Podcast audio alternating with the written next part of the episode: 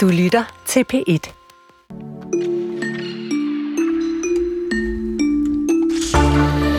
Når det er vinter, så øh, er der mange, der godt kan finde på at lukke op for øh, hønsekødssuppe, bøf bourguignon eller sådan en klassisk jægergryde med øh, mørbare cocktailpølser, hvis man altså er til kød. Øhm, hvis nu man forestillede sig et øjeblik, at øh, hønen og oksen og grisen blev byttet ud med en øh, cheferhund, en øh, golden retriever eller en fransk bulldog, så tænker jeg, at nogen øh, ikke lige kan komme til middag den dag. Hvad siger du? Nej! Nej, der er ikke rigtig tradition her i Danmark for at øh, spise hunde, og øh, snart er det også forbudt at spise den slags i Sydkorea. Det er en beslutning, som også godt kan fortælle om vores forhold til hunde og om øh, Sydkorea. Det undersøger vi senere i den her time. Og noget andet, der præger mange vinteraftener her i kulden, det er binge-watching af Netflix-serier som horror teen sci-fi-serien Stranger Things, eller reality-showet Too Hot to Handle, om en masse unge, pæne og liderlige unge mennesker, som kan vinde store pengepræmier, hvis de kan udstå en sæson uden at pille ved hinanden eller sig selv. Men nu skal de her tv-koncepter også udvikles til mobilspil. Hvordan og hvorfor, det giver vi lidt opmærksomhed senere i den her time kulturen. I studiet er Karen Sækker og Chris Pedersen. Og vi begynder øh, på en måde i filmens verden, fordi når man bliver inviteret hjem til ham her, Talking to me? eller hende her, I couldn't help but wonder, is it better to fake it than be alone? så er det produktionsdesignerens ypperste opgave at øh, sørge for, at karakterens hjem øh, afspejler den personlighed, de har. Altså, hvilken cykelhjelm, øh, der hænger i gangen, øh, hvilke bøger, der står i bogreolen. Alt sammen med til at farve vores oplevelse af den karakter, vi er hjemme hos. Og fra i år, der kan man søge ind på produktionsdesignuddannelsen på den danske filmskole. Og vores næste gæst, han har været produktionsdesigner på en række danske film, blandt andet Bænken, Borgen, Kabringen og så senest øh, TV2 seriesucces Dansegarderoben. Der er flere medier blevet kåret som øh, 2023 faktisk bedste serie. Vi skal tale mere om, hvordan det gode produktions, produktionsdesign ser ud, og så skal vi tale om, hvordan man ved hjælp af simple greb kan få et filmsæt til at ligne et hjem, man har levet i. Velkommen til dig, produktionsdesigner Søren Gang. Ja, tak for det. Hvis vi starter sådan helt generelt, hvad skal et godt sætdesign kunne? Ja, men øh, altså, det skal kunne af, både afspejle øh, øh, den person, der, der, der bor der, og så skal det jo, har det jo også sådan en aktiv rolle i selve øh, filmfortællingen. Altså, den, den, den, det har, den udfylder sin plads i hele dramaet og, og, og manuskriptet, så det er jo også sådan en dynamisk størrelse, og ikke bare en, en øh, hvad skal jeg sige, sådan et øjebliksbillede af, hvordan en person bor. Hvordan?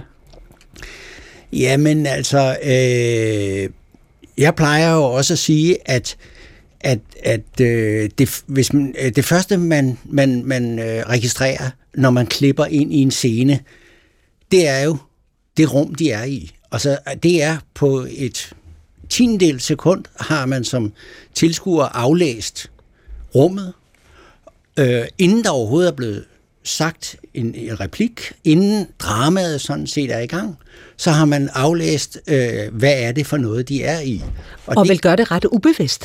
Fuld, fuldstændig ubevidst. Men det betyder også, at man som, som production designer har en mulighed for at lægge et spor ind og lægge ligesom en makronbund øh, for det, der sidenhen skal, skal udspille sig.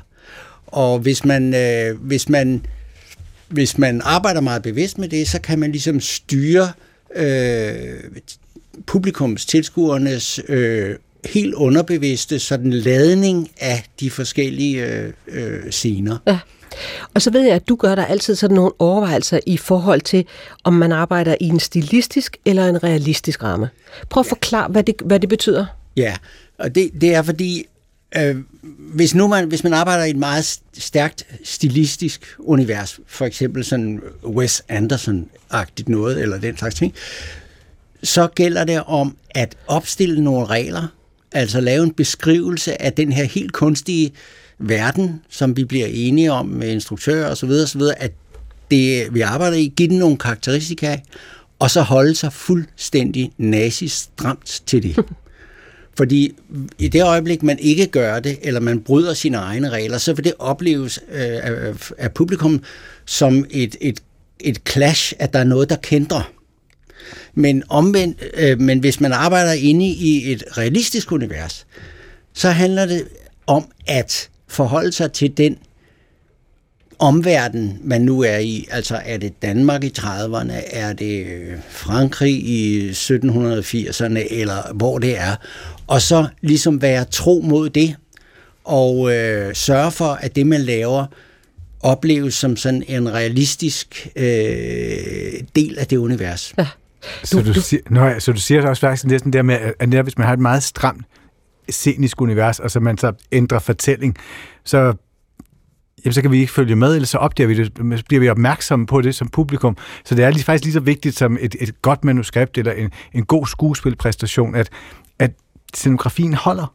Ja, altså fordi hvis der, altså, hvis, hvis der er noget, der der ikke hænger sammen, eller opleves som, som kunstigt eller, eller et brud, så vil, man jo, så vil man jo falde ud af historien. Altså jeg arbejder man inden for et realistisk univers, så siger jeg, at det største opnåelige, man kan som, som øh, production designer, det er, at man overhovedet ikke lægger mærke til det.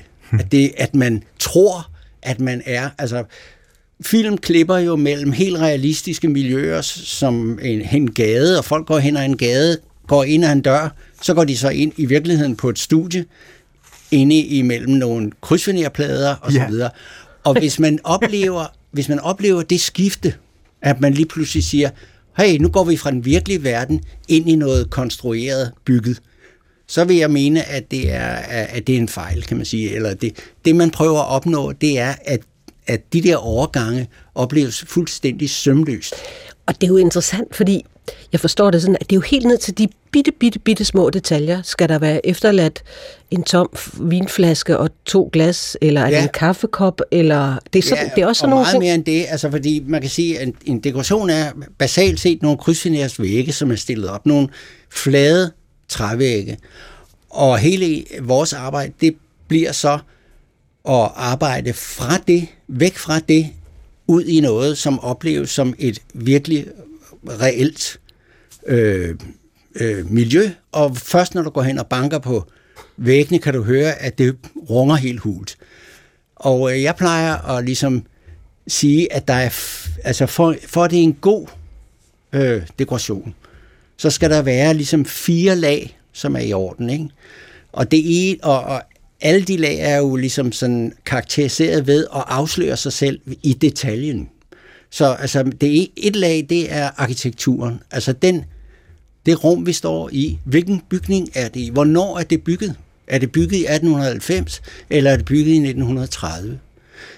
Det er en kæmpe stor forskel til alt, hvad der er af paneler, øh, gulvpaneler, indfatning om døre, døre, vinduer osv. osv., mm. Så det er det første øh, niveau, der skal være på plads. Ja. Og, øh, og, og det næste, kan man sige, det er, øh, hvornår er det indrettet? Altså de mennesker, der, bor, der lige nu bor i det, som vi besøger af hjemmehus, hvornår indrettede de det? Altså er det et ældre ægtepar, som så indrettede det i 1972? For eksempel, så vil det være en, en grundmøbler, som er valgt ud fra den tid. Og det tredje lag, kan man sige, det er, øh, hvad er der sket af ændringer siden 1972? Hvornår har de skiftet den der sofa ud? Er der kommet nogle, har de arvet nogle møbler fra deres forældre, da de døde, for eksempel? Og det tredje lag, det er ligesom sådan præsens her og nu laget. Altså, hvad er det, der sker lige nu? Øh, har, har, er der en, der er skrevet fra opvasken, så det hele står og sviner til? Ja. Eller er der en krise i familien? Har det haft et kæmpe skænderi, som øh, man kan se i sofagruppen, hvor der har været kastet med ting, eller man bare har forladt ting osv.? det, alle de der lag skal ligesom være på plads, ja. for at det opleves ægte. Lad os tage nogle flere eksempler, fordi du, har, du, du, var, øh, du var den, der var den i TV2-succesen Dansegarderoben, ja. Ditte Hansen og Louise Mieritz. Hvor her bliver hovedpersonen Susi undertrykt øh, i det parforhold, hun er i. Og så i løbet af serien, så følger man den frigørelsesrejse, kunne man kalde det, hun er på. Vi kan lige høre et lille klip fra øh, traileren til øh, Dansegarderoben. Hvad skal vi med kvinder? Hvad betyder VIP? Very important penis. du er alt det, som jeg gerne vil være. Skilt og mor uden penge til huslejen. Smid! Stop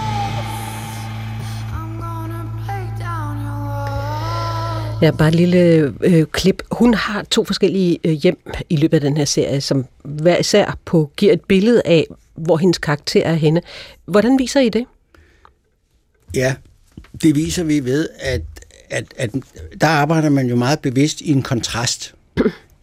En kontrast imellem hendes første hjem, hvor hun bor med sin mand, i et voldeligt ægteskab. Det er helt 100% ham, der styrer og har bestemt. Det er også ham, der har bestemt indretningen. Så øh, der valgte vi, at det var sådan et... Og hvad ser vi der for os her? Ja, et sentræsser hjem. Ja. Med, med sådan øh, store flader, hårde overflader, øh, en, øh, man kan sige, maskulin farveholdning, øh, brune, grønne, øh, stengrå øh, farver, øh, hårde kanter, øh, det man kaldte spanske vægge i gamle, sådan nogle trammevægge, man havde i 60'erhus, sådan, som ligesom kunne give en fornemmelse af, af indespærring og fængsel, som man kunne bruge til at filme igennem og lave et billede af Susi, som står bag trammer, uden at det er noget, der ligesom er gemagt og sat ind, men er en naturlig del af, af, af boligen. Mm. Og, og så op mod det, så flytter hun der, serien foregår i 1975, og så øh, bryder hun ud ved hjælp af sine veninder der, bryder hun ud af det her voldelige ægteskab, og har en rejse, der på den ene, ligesom sådan udefra set, at, at falde i status, fordi at hun øh, må flytte ind i en kælder. Men på det personlige plan er det jo en øh, positiv udvikling, ja. opadgående øh, øh, kurve. Så, så der, havde vi, der valgte vi så at lave noget, hvor vi en dekoration, hvor vi understregede fornemmelsen af kælder, så den virkelig med vinduer, der sad meget, meget højt oppe, så man fornemmede at man var nede under niveau. Og ingen rette vinkler. Og hvad siger du? Og ikke ingen rette vinkler. Og ingen rette vinkler. Og så havde vi ligesom bevidst valgt øh, meget, meget varme farver. Øh, gul, orange, varm brun.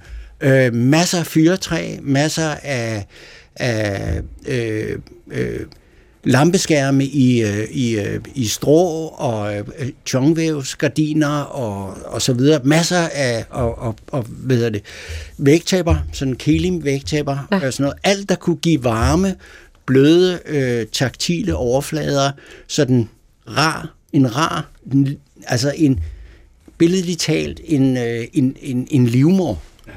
Ja. Øh, og, øh, og, og, og den kontrast er jo totalt bevidst, sådan så det og plus kan man sige, at og, og det er derfor, at vi har valgt lige præcis de årstal, fordi den kælder er indrettet sådan spot on 1975. Ja, vi kan se det for os. Ja. Nogle af os. Øh, lad os springe til et eksempel. Det er dramaserien øh, Borgen, øh, som Adam Prise skrev, øh, som jo handler om Danmarks øh, første kvindelige statsminister, Birgitte Nyborg, spillet af Sisse Babette Knudsen, som vi lige skal høre et klip med her. Vi er blevet meget professionelle, alle os, der står her. Vi ved, hvad vi bliver spurgt om på forhånd, for det vi aftalt med journalisterne.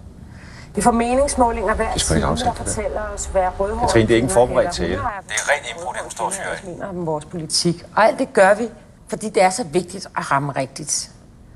Lige nu står min spindoktor ude i kulissen og korser sig over, at jeg ikke holder mig til min tale. Han er også meget ked af, at jeg ikke har taget det tøj på, som vi har aftalt. Men sagen er, at jeg desværre ikke kan passe det for øjeblikket, fordi jeg er blevet lidt for tyk. det kunne være os alle sammen her i begyndelsen af ja, januar. Men før vi, vender, altså, før vi går ind i Birgitte Nyborgs øh, hjem, altså, hvad er det for en karakter, som du ligesom skulle tage udgangspunkt i her? Hvordan skabte du hende? Ja, altså, altså det, der, der kan man sige, det, hun er jo skabt på, øh, på, på manuskriptplan, ikke? Og, og, og, øh, og hele ideen var øh, Danmarks øh, første kvindelige øh, statsminister. Det havde vi jo ikke haft på det tidspunkt så kan det være, at øh, serien måske faktisk banede vejen lidt af, men det er en anden historie. Men, øh, øh, og, og så, så overvejer man, jamen, hvad er hun for en? Altså, hun er jo ikke sådan en, øh, eller ønskede ikke at, at, at lave en, sådan en, en, den traditionelle glatte politikertype, så hun skulle ligesom komme et andet sted fra, med nogle andre værdier og idealer, som øh, både er det, der driver serien, hun vil gøre det på en anden måde, men det er også det, der kommer til at give hende problemerne. og, øh, og, så, og så lidt ved, hvor kommer hun fra? Jamen, øh, så tænker vi, hun er akademiker af en eller anden slags middelklasse, akademiker. Hun kommer fra en, øh, sådan, hvad sådan har hun været, oprindelig måske, hvad, gymnasielærer måske, eller, øh, eller øh, øh, øh, undervist på København Universitet, eller sådan, inden hun går ind i politik. Øh, fordi på et tidspunkt bliver der også sagt, kan du tælle til 90, Birgitte? Og enhver sleben politiker vil være som, tage som udgangspunkt og tælle til 90. Ja. Hun skal ligesom gå ind i den rolle og lære det. Så, så vi sagde ligesom, hun kommer et andet sted fra. Og, øh, og så galt det om at karakterisere hende som, som sådan i en humanistisk ramme, en øh, intellektuel humanistisk ramme.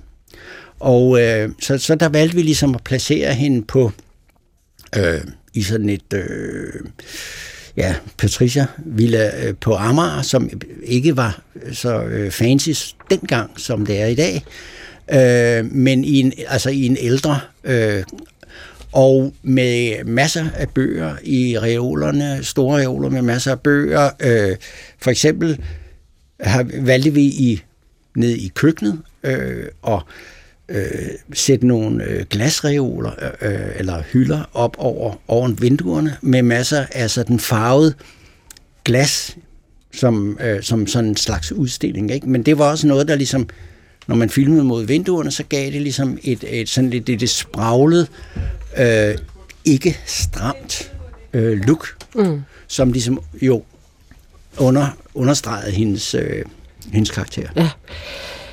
Det lyder som om, der er alt mulig grund til at oprette en uddannelse i det for der er mange ting at lære. Tak skal du have, Søren Gam, som altså er produktionsdesigner.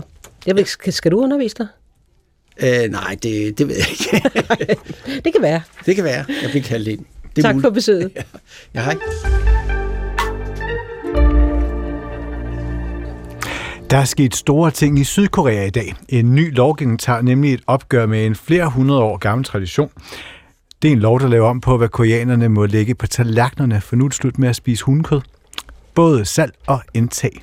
Ja, øh, og det er måske særligt spændende med Sydkorea, som er et land i øh, meget stor økonomisk udvikling tror jeg nok, verdens 10. største økonomi i, i øjeblikket. Og samtidig med, at Sydkorea, vi taler tit om Sydkorea i det her program, mm-hmm. for der kommer masser af K-pop og dramaserier i stridestrømme, øh, så går indflydelsen jo også den anden vej øh, fra den globale verden og på Sydkorea. Og må ikke hundekødsforbuddet er en, en brik i det her. Morten Søndergaard Larsen, velkommen. Mange tak. Journalist på P1 Morgen, øh, tidligere bosat i Seoul. Hvad, hvorfor tror du, at det her forbud mod at spise hundekød bliver vedtaget nu? Det kom, altså det er, en, det er jo blanding af flere forskellige ting, men et er, at, at Sydkorea er gået igennem sådan en eller anden form for moderniseringsperiode, hvor de også er begyndt at være klar over, hvordan de selv bliver set internationalt, og specielt hvordan de bliver set med amerikanske øjne. Aha. Og med amerikanske øjne er der en meget stor, eller der er et kæmpe fokus på det her med, at der bliver spist hundekød, for eksempel. Så, så det er en af forklaringerne. Der kan man måske sige, at Sydkorea er sådan en lille dækkende hundevalp i forhold til USA. ja, for eksempel. Altså, jeg tror, det, det, det, det begreb, jeg kan huske, der blev, der blev talt lidt om, det var sådan et, øh, et lillebror-syndrom. Ja. Med, ligesom, det er dem, der er blevet, øh, nu bruger jeg en fødselstegn, opfostret af, af amerikanerne nærmest. Ja. Øh, en anden ting er også, Øh, der er sket en ændring i forhold til, hvordan man ser hunde også i Sydkorea. Øh, altså det her med, hvor før der var det et nyttedyr. Øh, hvis man det, stadigvæk, hvis man tager ud i landet for eksempel, så er det ret helt normalt at se den her øh, Jindu-hund, som den hedder, en, en race, som er lænket og bliver bare brugt rent, og, rent udsagt som en vagthund, og ikke så meget. Ligesom man gjorde på gårdene i Danmark i gamle dage. Fuldstændig. Ja. Men, men i takt med, at det blev moderniseret, takt med, at det blev udviklet, så har der også kommet en meget større fokus med at bruge hunden som, som, som øh, kæledyr. Øhm, en måde, som jeg kan huske, hvordan jeg så det meget, meget vel illustreret, var, at der var en eller anden, øh, en kollega, der anbefalede mig at læse den her øh, koreanske reportage af en journalist, der tager ud øh, på landet og, og finder et sted, hvor, de her, hvor den her hund normalt var lænket, og så blev han lænket og stod der en hel dag for ligesom at føle, hvordan er det at være en hund i som sådan en vagthund, som en traditionel vagthund i Korea, fordi det var sådan, det var slet ikke sådan, han så hunden. Så, så der er den her øh, udvikling i, at nu ser hun... Så er det. Jamen det var, ja, ja, og det er jo sådan en god måde at bruge 24 timer på udenfor, hvor det er relativt koldt om natten. men men så, så der er sket en kæmpe udvikling i, hvordan også man ser hunden, og hvordan man ser dyr. Hvor hurtigt er den udvikling gået? Jamen den er gået, altså Korea umiddelbart efter krigen, altså til vi taler i sådan noget 55, øh, var enormt fattigt, enormt hårdt ramt af krigens øh, enorme ødelæggelser, og der var enormt fokus på at, at genopbygge ud fra, hvad man ligesom havde. Øh, så, så en god måde at illustrere det på, det er også en af de her retter, der er kommet ud af det, det der hedder Army Stew, som er resterne af det kød, som der kommer ud af de amerikanske øh, barakker, ud af de amerikanske soldaters øh, rationer, og så har man bare hældt det i en gryde med alt, hvad man havde. Og det var ligesom en, en måde at få mad på. Det var også det en af der forklaringerne, hunden også var, var meget populær dengang, fordi det var også det var noget, der var sådan øh, noget mad, man kunne få. Men så kommer øh, udviklingen, der kommer et kæmpe økonomisk boom, øh, miraklet på Hanfloden, som det bliver kaldt, med Samsung, med Hyundai, med alle de her kæmpe store industrier. Og, og øh, nærmest, altså den generationskløft, der er imellem dem, der er født umiddelbart efter Koreakrigens afslutning, og dem, der er født øh, under eller efter det økonomiske boom, er, er kilometer dyb. Den, det er virkelig stor forskel på, hvordan man ser på, på en hel masse forskellige ting. Ja. Ja. Nu nævnte du det der eksempel med, at øh, en tog ud og lå sig længe i et hundehus i 24 timer. Er der andre eksempler på det der med, at at sydkoreanerne har, er begyndt at se på hunden som andet end nyttedyr? Der er, der er det her fantastiske eksempel med, at øh, øh, barnevogne øh, der bliver solgt flere, eller der bliver købt flere barnevogne, der bliver brugt til hunde, end der bliver brugt til børn. Men det er også dels forklaringen, at, at de nærmest ikke, altså der er ikke selv, der fødselsraten i Korea er, er helt vildt lille, men det er også set det der med sådan, at hunden lidt er rykket ind i stedet for barnet. Ja. Det er i hvert fald sådan, der er mange, der udlægger den her øh, salgstendens. Øh, så, så, så altså, bare det der med, at, at du køber en barnevogn, så du kan gå tur med din hund i den der barnevogn, for eksempel. Ja. Og det er jo lidt svarligt, undskyld Chris, til det vi ser herhjemme, hvor der er mange flere hyldemeter med hundefoder, end der er med babymad i et supermarked. Fuldstændig. Men lad os lige før vi går videre, lad os lige prøve at få nogle, nogle tal, nogle perspektiver på plads, fordi den koreanske sammenslutning for avlere og sælgere af slagtehunden, de har oplyst, at forbuddet vil påvirke 3500 gårde, der til sammen avler 1,5 millioner hunde til slagtning, og det skriver Reuters. Og til sammenligning så lukkede der 1224 minkfarme i Danmark permanent, da vores daværende regering for lidt over tre siden besluttede, at, ja, at landets 15 millioner mængder skulle aflives. Altså, hvor stor en industri er det her, når de lukker 3500 gårde? Altså nu, nu er sammenligningen jo med, med minkfarmer og sådan, men man skal også lige huske at tænke på, at der er 10 gange så mange koreanere, som, mm. der, sydkoreanere, ja. som der er danskere. Så, så proportionelt er den meget mindre, og det er også en, en, en industri, der generelt har været i tilbagegang. Altså i kraft af, at de yngre generationer i meget mindre grad har set det som en, en, en delikat sommerspise, som de ældre generationer ser det, jamen så er der også bare blevet mindre efterspørgsel, og så er markedskræfterne jo bare så sådan, at der er færre og færre, der køber det, og så må folk begynde at mm. lukke det ned stille og roligt. Og må øh, blive lige stående, fordi du, du skal lige lytte med, fordi lad os kigge lidt på forbrugeren, altså dem, der stadigvæk godt kan lide at spise hund i Korea. Øh, vi har hul igennem til øh, Anne-Cecilie Lykke Mikkelsen. Velkommen. Tak som øh, har gjort det lidt til et speciale, øh, øh, sydkoreanernes forhold til hundekød på, øh, på Institut for Asiens Studier på Københavns Universitet. Anne-Cecilia, jeg er nødt til først lige at spørge dig. Hvorfor kastede du dig over det speciale? Jamen, det startede egentlig med, at øh, jeg i 2021 læste en artikel med, at den daværende præsident øh, Moon Jae-in, han havde kommet med det her forslag om, at det kunne da være en, en god idé måske, at vi fik et forbud mod at spise hund. Øh, og så kom der jo en, en rimelig stor debat, blandt andet fra, fra dem, der var imod det, og det gjorde ligesom, at jeg tænkte, Nå, det kunne da ske, at man skulle undersøge lidt om, hvor, hvor det ligesom kom fra, og hvad, hvad der gjorde, at de spiste hund til at starte med. Ja. Nu fortæller Morten så det her med, at det var en, en industri, som måske allerede var begyndt at miste lidt, lidt pusten, men, men altså, hvad kan man sige om, hvem der spiser hund nu? Ja, altså der er lidt, øh, hvad skal man sige, to, to aspekter af, af den her kultur i at, at spise hund i Korea, og den ene, det er det medicinale i form af, at øh, koreaner generelt går meget op i, øh, hvilke former for næringsstoffer man kan få af mad, og også sådan det medicine, hvad, hvad er godt for helbredet. Og der, der er der altså en idé om, eller en kultur i, at, at øh, hundekød, det skulle være rigtig godt, blandt andet øh, godt for, for det mandlige køn. Det er simpelthen øh, opkvikkende, mm. siger de. Ja. Så det siger måske også, at det er flest mænd, der spiser hundekød? Ja, øh, det er det. Øhm, fordi den anden del er så lidt mere det sociale aspekt, og der har der været sådan lidt en, en tendens til noget gruppepres, hvor der er nogle bestemte forventninger til, hvordan man skal opføre sig, og hvis chefen han har sagt, nu skal vi ud og have, have den her hundekødsuppe, jamen så har mændene sagt, ja, vi, vi følger chefen, så så må vi jo ud og spise hundekødsuppe. Kan man så også læse det som en eller anden form for altså, generationelt oprør mod, eller opgør med manderollen? Øh, pff, nej, det, det, er måske, det er måske lidt svært at sætte den så langt ud. Øh, det har nok mere bare været et lidt oprør med, med den her måde at se på, på, på hunden og hundekødet. Ja. Ik, ikke så meget med, med mandens rolle. Nu var Morten Søndergaard Larsen lige inde på det før, om, om, om, om det, der skete efter krigen der øh, midt i 50'erne. Mm. Øhm, ligger der, øh, udover at det kan have været en, en nødvendighed, øh, ligger der også noget historisk til grund for den sydkoreanske kultur om, om med at have hundekød i skålen?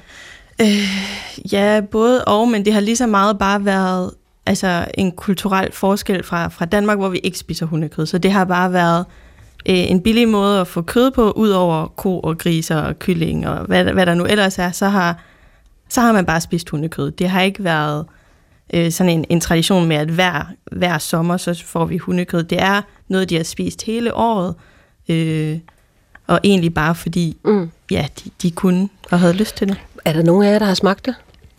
Nej. Nej, Morten? Jeg har smagt det. Okay, det. Hvis jeg skulle skrive om det, så ville jeg også lige prøve det. Jamen, selvfølgelig. Ja. Hvordan smager det? Jeg vil hellere, meget hellere spise en, øh, en, okse, altså nærmest den samme suppe, bare med oksekød i stedet for. Det var, Fordi- det, det, det var det eneste, jeg sad og tænkte på det. Jamen, Prøv, prøv at forklare, hvordan det smager. Jamen, det er sådan, altså det, det, det, var, øh, det var sådan meget fedtet, som jeg huskede det, men sådan samtidig meget strenget og trængt, eller sådan træt. Øh, det var ikke sådan super lækkert, synes jeg. Altså, var det en rottweiler eller en gravhund? Men det er alt muligt. Er, Jeg- alle mulige, hvad for, en- altså, hvad, er, der en, er der nogle særlige sådan, delikatessehunde? Mm, altså den traditionelle, det er den, der hedder Jindo. Den, jeg snakkede om før. Den Ja. vagthunden der. Det er sådan den koreanske hunderace. Det er den, der, der også har været brugt som sådan en kødhund. Men altså, jeg var med ude på et tidspunkt og, og, og lukke en hundefarm ned Nå. med nogle kanadiske aktivister, øh, som øh, fløj alle de der hunde til Canada, sådan, så de kunne blive adopteret der. Øh, og det var alt muligt. Altså, der, der var en gravhund, der var en, øh, en, en, hvad der lignede en labrador, der var sådan noget sådan gadekryds og alt muligt, og sådan store og små hunde. Øh, så, så det er sådan en rigtig god blandet landhandel af, af alt muligt forskelligt, hvad man lige sådan kan få. Gud.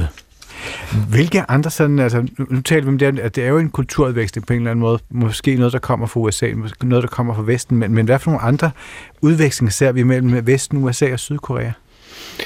Uh, det er virkelig mange, altså i hvert fald på det, på det kulturelle opleve, om, område, men også på, det, på, på madområdet. I hvert fald, hvis man tager til Korea, og man går ned på øh, den meget, nu bruger jeg ordet, traditionelle koreanske restaurant, der hedder Pizza School, så kan man få en pizza, jeg tror aldrig, man nogensinde selv har set før, hvor de hælder dåsemajs ud over det i, i meget generøst omfang og sådan noget, for eksempel.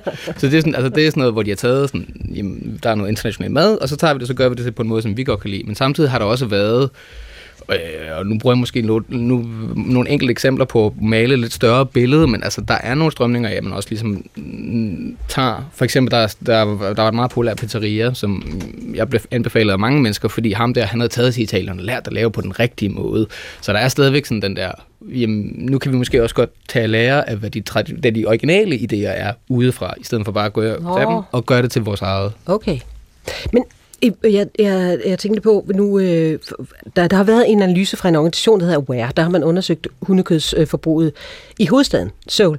Og her svarer 94 procent, at de ikke har spist hundekød inden for det seneste år. Måske heller ikke længere tilbage. Øh, og cirka lige så mange siger, at de heller ikke vil spise det i fremtiden. Og det kunne jo være interessant at sammenligne med hundekødsforbruget uden for Seoul. Det er nogle tal, vi ikke har. Men, men giv dit bud på, og lige om lidt, øh, øh, Anne-Cecilie, øh, forskel på storby og provins, når det gælder hundekødsspisning. Ja, altså, det er jo helt klart, at, hvad skal man sige, uden for, for storbyen, at de her hundefarme, de også ligger.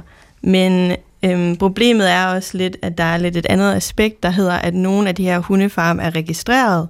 Det vil sige, at regeringen har lidt, lidt styr på, hvordan hundene bliver slagtet, og hvordan de bliver opdrettet. Og så er der ligesom en masse mørketal øh, med farme og, og steder, som man ikke rigtig har registreret. Ja. Så derfor er det også svært at, at kunne sige præcist, hvor mange hundefarme der er, hvor mange hunde, der egentlig bliver spist. Ja. Øh, ja. Og det, du står og nikker, Morten, der er stor forskel på storby og provins, når det handler om, også om madtraditioner. Ja, helt klart. Altså også bare inden den her lov ligesom øh, blev, blev skudt i gang nærmest af Moon Jae-in, der begyndte, altså der lukkede der jo, da jeg skrev den her artikel om, om hundekødet øh, for lang tid siden, der prøvede jeg også at finde en af dem her, der solgte det, og man skulle ind på et eller andet meget specielt marked ned i en eller anden afkrog, og i en millionby som Seoul, hvor der er 9 millioner mennesker, der tænkte man, der kan man jo nærmest få hvad som helst til at købe rundt, løbe, løbe rundt, men der, jeg kunne nærmest kun finde en slagter, øh, i hele byen, der stadigvæk solgte. Og det var også bare sådan, det er et ret tydeligt eksempel på, at det, det ikke virker, ja. hvor man så, de få gange, altså det er meget sjældent, jeg ser øh, hunderestauranter øh, sådan generelt, men jeg, altså, i forhold til, hvor mange mennesker der så er ude på landet, så er det sådan disproportionelt højt, øh, de gange, jeg har set en hunderestaurant ude på landet. Så jeg vil sige, der er klart stor forskel. Ja. Hvad, øh, hvad kommer det til at betyde for den ældre generation? Altså, det, jeg ved ikke, er det lige meget? Altså herhjemme svarer det måske lidt til, at der er altså heller ikke ret mange yngre mennesker, der spiser gule ærter. Øh, vil det her være, altså vil det være på linje med det, at det er bare noget, de holder op med, og så er det bald forbi? det er, lidt, det er jo svært, det er jo så svært at spå om fremtiden og sådan noget. Der er også, de, I den her lov, der er der også lige... Sådan, Vi er altid friske her i programmet. der er lige sådan en tre, tre års periode, hvor der ikke... Altså, nu bliver reglen indført, men der er lige tre år, hvor det er straffrit stadigvæk at fortsætte. Og så må man ligesom sige, nu har I så tre år til at, ja. at, at, at lukke ned for alle de her restauranter. Og jeg kunne... Altså, Øh, jeg kunne sagtens forestille mig, at, at der stadigvæk vil være nogen, specielt ude på landet, hvor øh, der altså, er meget mm. mindre kontrol, at der vil det stadigvæk fortsætte. Ja. Øh, altså Cecilie, bare lige her til sidst, tror du, det bare glider ud? Nej, det, nej jeg, jeg er meget enig i det, Morten han siger. I, altså allerede er der jo noget regulering, og der kan man også bare se, at, at det bliver heller ikke on, øh, håndhævet ordentligt, fordi at, at det, det, er så, det foregår så mange steder rundt omkring, så jeg tror heller ikke helt på, at det, at det måske er det, der skal til, og samtidig når det er så dyb en del af deres kulturel, øh, kulturelle forhold til mad for mange af de her ældre, så kunne jeg heller ikke se, at, at det bare lige sådan forsvinder. Tak til jer begge to. Morgen Søndergaard, La- ja, velbekomme. Men Morgen Søndergaard Larsen, journalist på P1 Morgen og tidligere bosat i Seoul. Og dig, Anne-Cecilie Lykke Mikkelsen, som har, ja, har beskæftiget dig med Sydkoreanernes forhold til hundekød i forbindelse med dit speciale på Asian Studier ved Københavns Universitet. Tak.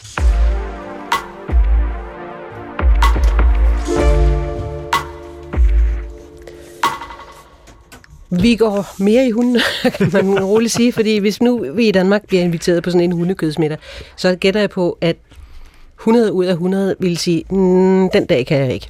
Øhm, og hvorfor egentlig? Fordi vi spiser jo så mange, hvad andre ville synes var mærkelige ting. Historiker Anne-Katrine Gerlof har beskæftiget sig med menneskets forhold til dyr, og står blandt andet øh, bag en øh, bog, hun har redigeret den, en bog med titlen Dyrisk og dyrebar kæledyr i et øh, samfundsvidenskabeligt lys. Og vi har spurgt hende, hvad det er, der kan være forklaringen på, at hundekød, det er ikke noget, vi spiser i Danmark. Jamen, der er ikke nogen tradition for at, at spise hundekød i Danmark, øh, og det kan der være mange grunde til. Dels fordi man har ikke synes, at hundekød var noget, der var øh, delikat at spise. Øh, hunde kunne også forbindes med, med noget urent. De øh, gravede i jorden og spiste, hvad de nu kunne finde. Øh, og det kan selvfølgelig også være, fordi man også traditionelt har haft hunde som en form for ledsager eller arbejdsmarker eller ligefrem kæledyr. Og, øh, og dem spiser man ikke gerne.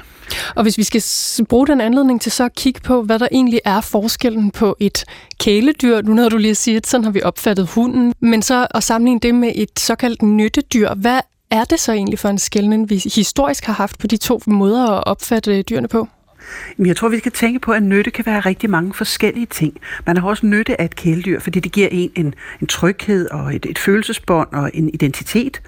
Øh, et dyr kan også være til nytte, fordi man spiser det, men det kan også være til nytte, fordi man bruger dets arbejdskraft eller andre evner på en eller anden måde. Øh, og der har hunde haft rigtig mange forskellige funktioner. Øh, man har brugt hunde til at, at trække små øh, vogne med i Danmark. Man har brugt dem som vagthunde, som jagthunde, og så selvfølgelig også som selskabshunde, og mange andre former for funktioner. Og derfor vil vi ikke spise dem, eller hvad? Altså det er i hvert fald mere oplagt at, at, at spise et dyr, som man ikke også kan bruge til en masse andet. Lige præcis for hunden tror jeg nu mere, at det har noget at gøre med, at man ikke har opfattet hunden som et egentligt køddyr. Et, en, en, en hund har heller, hvis jeg må være grov, ikke så meget kød på sig, som for eksempel et svin har. Du må gerne være grov. Så, så, så måske har man simpelthen ikke altså, synes, at det var, det var umagen værd at, at, at, øh, at have hunde for at, at bruge dem til kød. Man vælger jo det, der er mest rationelt i, øh, i den landbrugsform og den fødevarekultur, man har. Og der har man altså i Danmark meget højere grad valgt øh, kør og svin. Mm. Anne-Katrine Gerløf, lad os lige øh, dvæle et øjeblik mere ved hele ideen om at have kæledyr, altså som vi har kunne hygge os med, og som har haft den form for funktion i vores liv, at det var noget rart, noget, der kunne give en eller anden form for glæde. Hvornår opstod ideen om, at sådan nogle dyr var, de var fede at have inde på, inde på livet? Mm. Det, det tror jeg faktisk, man har haft i, i adskillige tusinder af år. Øh, men, men, men det her med at have et kæledyr kræver nogle ressourcer. Det kræver tid, det kræver, at man har overskud af mad og plads og hygiejne osv. til at have det. Så historisk tid har, har, det, har det primært været overklassefænomen. Øh, adelen, øh, slotsfruerne har haft lille hund, som, som de kunne hygge med sig med og som sov i fodenden. Og først måske de sidste par hundrede år har almindelige mennesker også haft mulighed for at have et dyr som en del af deres husstand. Om det så var en hund, eller en kat, eller en kanariefugl. Det har skiftet. Men, men det er udtryk for, at man får en, øh, en overflod i samfundet, så det faktisk er muligt at have sådan et dyr, der kan man sige, kun er til fornøjelsens skyld. Men folk har også haft et, et, øh, et, et, et personligt forhold til nogle af de dyr, som har været nyttedyr. For eksempel en jagthund har man også givet et navn og haft et forhold til. Mm, det ser man jo også nu, forestiller jeg mig sådan romantiske øh, film fra min barndom. Astrid Lindgren er jo et oplagt eksempel, hvor hestene og køerne også har, øh, har navne. Du har fortalt mig til gengæld, øh, Anne-Katrine, at vi, selvom vi ikke har spist hundene og, og kattene, så har vi historisk brugt deres skin og faktisk også deres øh, hoveder, i hvert fald kattehoveder, til, øh, til alle mulige andre sådan former for redskaber. Hvorfor skiller man så mellem det at, at bruge dele af dyrene, og så rent faktisk at spise dem, tror du? Det er et godt spørgsmål. Altså, det, er en, det er en nyere ting, det her med, at vi slet ikke bruger, øh, bruger en død dyrekrop som den ressource, det er. Altså, historisk set har, man, har, har, har et dødt dyr jo haft en værdi i form af det skind, den var. Øh, knoglerne kunne bruges til redskaber, og det ser vi også langt tilbage. Øh, fedtet kunne ligefrem også bruges. Og det er nyt det her med, at vi skældner mellem, at et dyr, vi har som kæledyr, har vi en form for, for tabu mod også at bruge praktisk, når det er dødt. Øh, for 200 år siden kunne man sagtens have en yndlingshund på en gård, og så også flå den og bruge dens fedt til, ja, hvad ved jeg, hvad man bruger det til, efter den døde. Det var, det var ikke en modsætning, som gjorde ondt i en, når det skete. Øh, men, men det er altså noget nyt, det her med, at vi, vi ser dyret måske mere som et familiemedlem, hvor man slet ikke kunne forestille sig at, at se en død krop som, som et råmateriale. Hvad kan være forklaringen på den udvikling, tror du? Jamen, ja, det er simpelthen noget med, at, at, at kæledyrenes funktion bliver meget mere den følelsesmæssige bånd, vi har til dem. At det bliver den eneste grund til, at vi har dem. Øh, så den der praktiske funktion forsvinder. Øh, det er jo ikke det samme som, at det ikke er en, en fuld legitim grund til at have et dyr, at man har den øh, følelsesmæssige øh, relation til det. Men, men det gør altså ideen om også at bruge den til alt muligt andet, bliver, bliver utænkeligt for os. Altså, et, et hundeskin er jo dejligt varmt ting. Øh, altså, i Grønland, de steder, hvor man stadig bruger slædehunde, der er det helt normalt at bruge skinnet fra hunden til beklædning, når hunden dør. Fordi det er noget af det varmeste, man kan have på. Det har man også historisk set gjort i Danmark. I forhold til katteskin har det også været anvendt til beklædning og alle mulige andre formål. Og jeg har også fundet en kilde, der netop fortæller, at man har brugt øh, udstoppet kattehoveder som, som nålepuder, hvor makabert vi end øh, vil synes, det vil være i dag at have det. det lyder altså ret vildt. Hvis vi så kigger på et af de dyr, vi både har, har spist og haft som kæledyr, trods alt, så er hesten det tætteste, vi kommer på det i Danmark. Hvad kan så være grunden til det? Altså, at de har været accepteret også som en fødevare, samtidig med, at vi har haft dem og givet dem navne, og nok også kaldt dem for en form for kæledyr? Jamen altså helt, helt overvejende har hesten jo været et, et brugsdyr, øh, må man sige. Det har jo været den vigtigste funktion øh, til at trække ting, til at, at, at ride på, til som arbejdskraft på alle mulige måder. Øh, og, øh, og netop fordi man måske så har haft en personlig relation til en hest, man har haft eller man har passet, så har man også givet den et navn. Hest har, har været sådan et højstatusdyr, og det er ofte dem, der har fået navne. Men når en hest så går hen og dør, så står man med et stort dyr, som har skind, som har kød, som har øh, knogler og hove osv., der kan koges og bruges til, hvad det nu bruges til. Og, og vil sige, det vil jo være spild i en, en fornuftig landbohusholdning eller på et studeri, ikke at bruge den ressource. Så det siger nok mere om, at vi har fået et, et andet forhold til heste, som er blevet mere kæledyrsagtigt at de færreste kunne forestille sig at, at spise deres døde hest. Mm. Men altså, hestekød er jo udbredt i, i mange kulturer, og har også været det i Danmark indtil, indtil for nylig. Ja, og apropos for nylig, så kommer jeg lige til at springe øh, frem i tid her til kun for et par år siden. For i 2020 gjorde en øh, ny lovgivning i Danmark, også til det første land i verden simpelthen, der juridisk anerkender, at øh, alle dyr er sansende og levende væsener. Det vidste vi jo nok godt i forvejen, men den her lov medfører altså større krav til dyrenes egen velfærd, og at man ikke kun betragter dem som nogen, der skal beskyttes mod overgreb og ikke må lide særligt, eller lide i det hele taget selvfølgelig, men altså, at man har en ny opmærksomhed på deres respektive behov og individuelle behov som dyr. Dyrenes beskyttelse var selvfølgelig øh, rigtig glade for den her lovgivning, men fortæller det noget om, hvordan vi har ændret vores opfattelse af dyr og, og kæledyr ikke mindst, og at den stadig er under udvikling? Ja, det er, det er helt klart en, en, en, øh, noget, der er under udvikling. Og jeg synes at den her lov, den, øh, den gør det gode, at den ikke skældner mellem forskellige typer dyr. At hvis et dyr kan lide, så har det ret til at være fri for den lidelse. Og man kan ikke sige, at, at dyrevelfærd er det samme som bare ikke at lide, men den skal have det positivt godt, hvis det er dyr, vi tager på os, at at, at have ansvar for, om det så er for at have dem som kæledyr, eller bruge dem som produktionsdyr, eller som, som dyr, vi spiser. Altså, så påtager vi os et ansvar, og det siger den her lov så, at vi skal leve op til. Det har rigtig meget at gøre også med, at man videnskabeligt har fået en forståelse for, at dyr faktisk kan sanse og føle. Men det er også en, en etisk og, og følelsesmæssig ændring øh, i os mennesker, der faktisk siger, at vi har et ansvar for de dyr, vi bruger. Hvis jeg skal forsøge at opsummere det, du har sagt, øh, Anne-Katrine Gerløfsen, lidt kort sagt, kan man så sige, at den måde, vi betragter dyr som fødevarer eller som kæledyr på, at det også fortæller noget om vores velfærdssamfund og vores grad af, af privilegier? Ja, i høj grad. Altså det, det at have mulighed for at have kæledyr og, og ikke bruge dyr som en ressource, det er jo et udtryk for velfærd, og det er jo forhåbentlig så også en, en udvikling, der kommer dyr til gode. Øh, man kan sige, nu kommer der også masser masse andre øh, ting, der influerer på, om man har lyst til at spise kød eller ej, for eksempel i forhold til, til klima og dyrevelfærd generelt, og ikke kun til, om det lige er det enkelte dyr, man har. Men det er helt klart en udvikling, der er præget af rigtig mange ting, og som har at gøre med et, ja, et industrialiseret velfærdssamfund.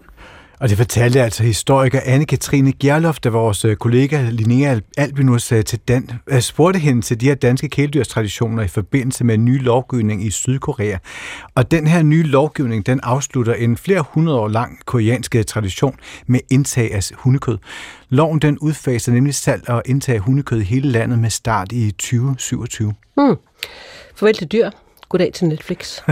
Hi guys, you know who it is. It's Chloe Beat. My name's Francesca Ferrago. Hi, I'm Georgia Hazarati, and I've just played Too Hard to Handle. Love is a game. This could keep me occupied for hours. You know you got fordi øh, Netflix er en øh, magtfuld aktør, når det kommer til film og serier, og så vil de nu også kaste sig over et endnu større territorium, fordi Netflix vil i de kommende år øh, satse mere på spil. Det skriver Wall Street Journal. Og den her øh, spilstrategi øh, har været på tegnebrættet i nogle år, siden, 100, siden 2021, og det var dengang streamingtjenesten lancerede gratis mobilspil for deres øh, abonnenter. Og ifølge unavngivende kilder, der overvejer ledelsen om streamingtjenesten skal kræve betaling for mere sofistikerede spil, øh, begynder at tillade køb i appen, og om der skal være reklamer i spillene. Men hvad det kommer til at betyde for spilindustrien, hvad øh, streamingtjenesterne for alvor kaster sig over spilmarkedet, det skal vi tale med vores næste gæst om. Det er Magnus Groth Andersen, øh, chefredaktør på Game Reactor. Velkommen. Hej, tak fordi jeg måtte være med. det må du gerne, fordi øh, vi har ikke så meget forstand på det her, og det har du. Øhm, hvorfor vil øh, Netflix i gang med at lave de her mobilspil? Jamen, som udgangspunkt vil Netflix gerne lave spil og sætte sig på en portion af spilmarkedet, fordi det kan være enormt lukrativt. Og Netflix, ligesom så mange andre virksomheder, som vi har oplevet de seneste par år, er jo ved at løbe ind i det her lille problem, at i den her virkelighed kan man ikke blive ved med at kontinuerligt og vækste for evigt. Det er jo den her øh, forventning om den her opadgående spiral, øh, om at, at man skal altid slå, øh, helst besejre investorernes forventninger og tjene endnu flere og flere penge, og det gør man jo ikke uden at komme på nogle fiksfakserier, nogle gode idéer. Så øh, Netflix øh, fandt ud af, som I selv lige kom ind på for nogle år siden, at det der med bare Og oh. der kom et lille hul. Øhm, jeg tror, Magnus øh, forsvandt fra os. Magnus Groth Andersen, som er chefredaktør på Game Reactor. Øh, vi er i gang med ja, at... internt. Ja. Hvordan, Hov, øh, Magnus, øh, der var, øh, vi mistede forbindelsen til dig øh, øh, lige et øjeblik, så nu er der sikkert en lidt forbindelse på det, men, men lad os gå videre med øh, og høre dig, hvad, den her forretningsmodel, hvad går den ud på? Jamen forretningsmodellen går sådan set egentlig bare ud på, at spillene skal være profitable. Øh, igen, det, det leder os til den konklusion, at det har de måske ikke været frem til nu.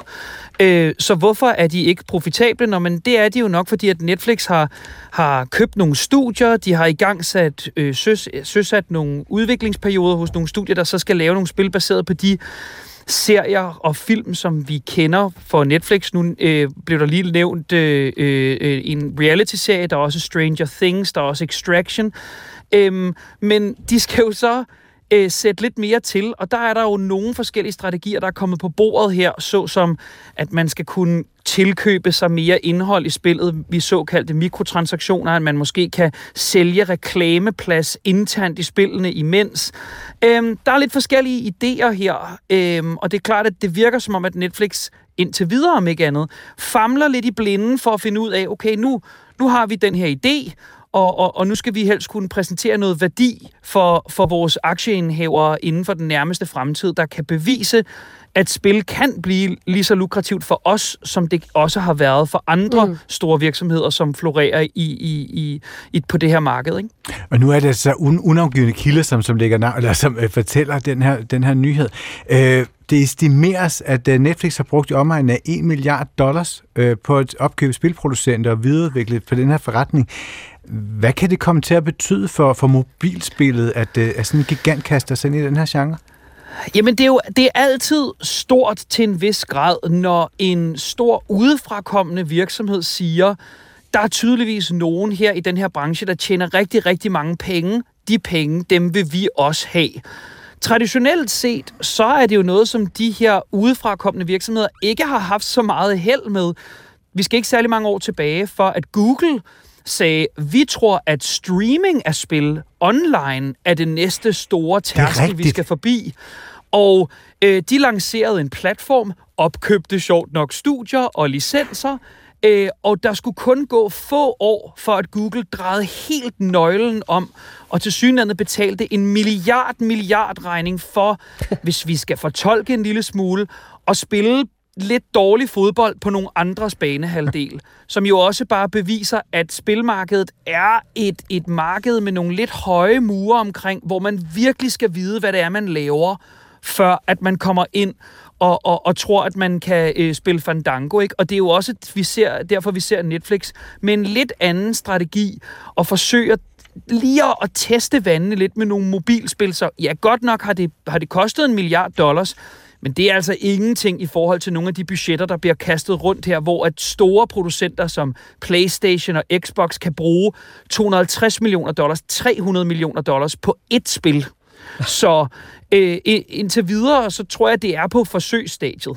Ja, og når, når du siger, øh, dårlig fodbold på den forkerte banehalvdel. Altså, hvor, hvor skal Netflix se hen, øh, hvis de skal hente inspiration øh, fra de der allerede eksisterende universer, de har, som du har nævnt nogle eksempler på? Jamen, det er jo der, hvor vi står lidt ved sådan en platforms- eller en distributionsmæssig skillevej, fordi at Netflix vil rigtig gerne have, at når vi engagerer os i de spil, som de laver, så skal det helst ske inden igennem deres økosystem. Og Netflix er primært noget, som vi interagerer med igennem en app, som vi logger ind med på vores telefon, eller på vores computer, eller på vores tablet, eller på vores fjernsyn. Så det vil sige, at alle spillene skal ligesom leve derinde. Det lever, selvom det lever på en Playstation, eller på en, at de også er tilgængelige på en konsol, så primært er grunden til, at de har kastet sig over mobilspil, det er, fordi de føler, at der er en vis synergi imellem, at når du logger ind for at se det næste afsnit af den tv-serie, som du elsker på din iPad, så kan du tilpasse os lige spille et iPad-spil igennem den samme app.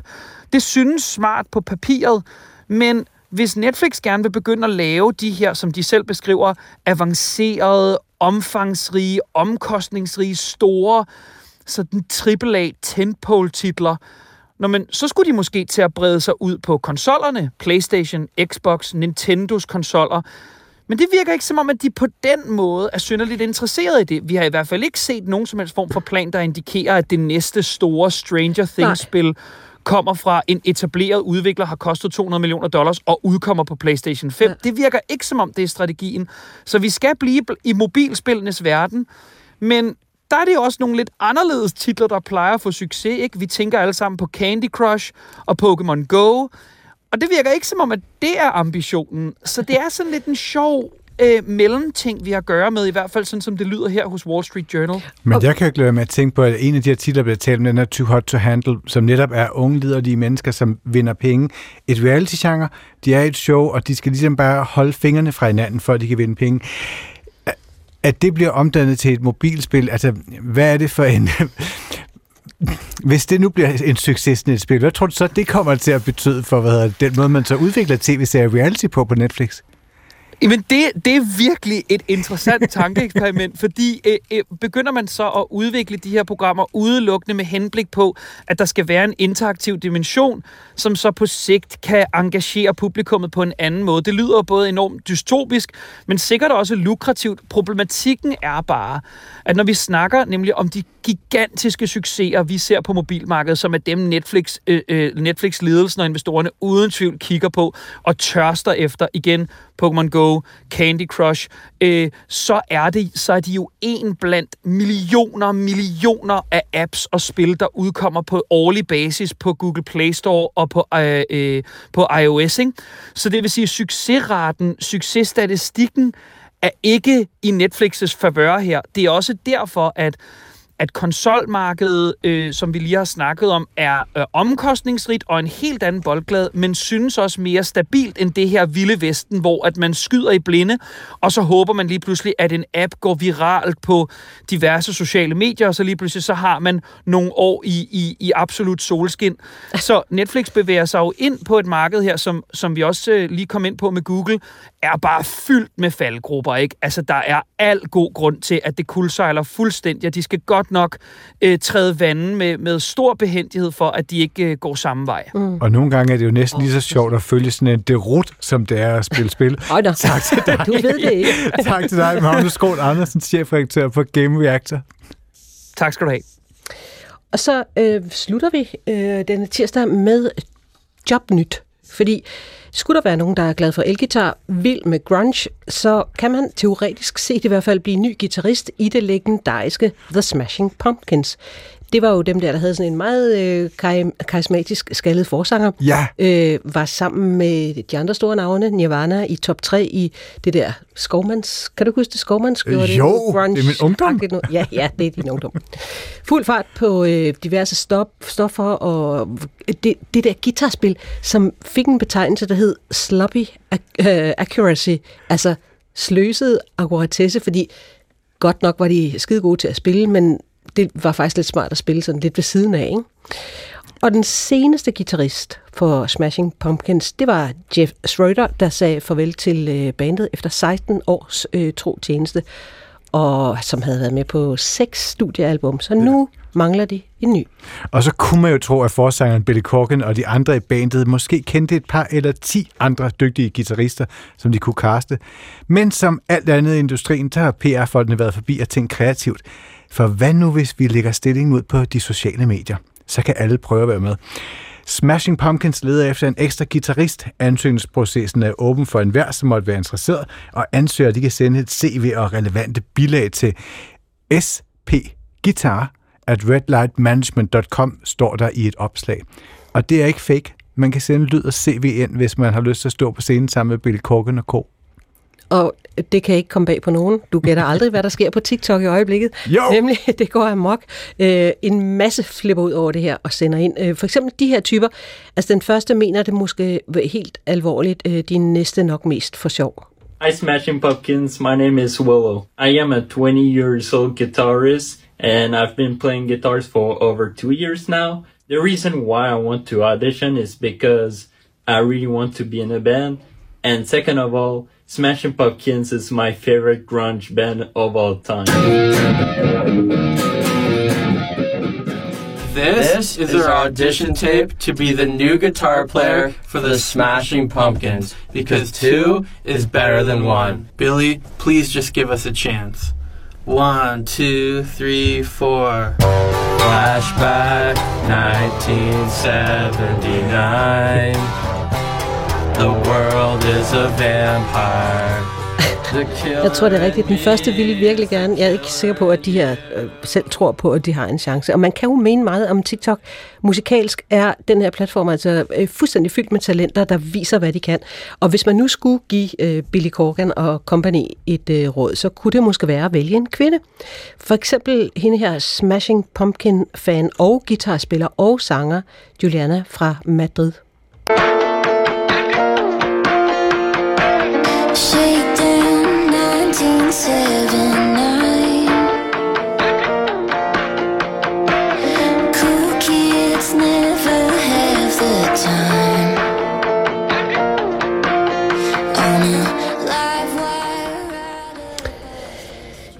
Det lød da meget godt. Øh, Og så er der hende her, øh, supertalentet øh, fra øh, Sydkorea. Der har vi været før i ja. den her time. Øh, Sydkorea, hun hedder Mimi, og både synger og spiller, altså, synes jeg, den sejeste guitar.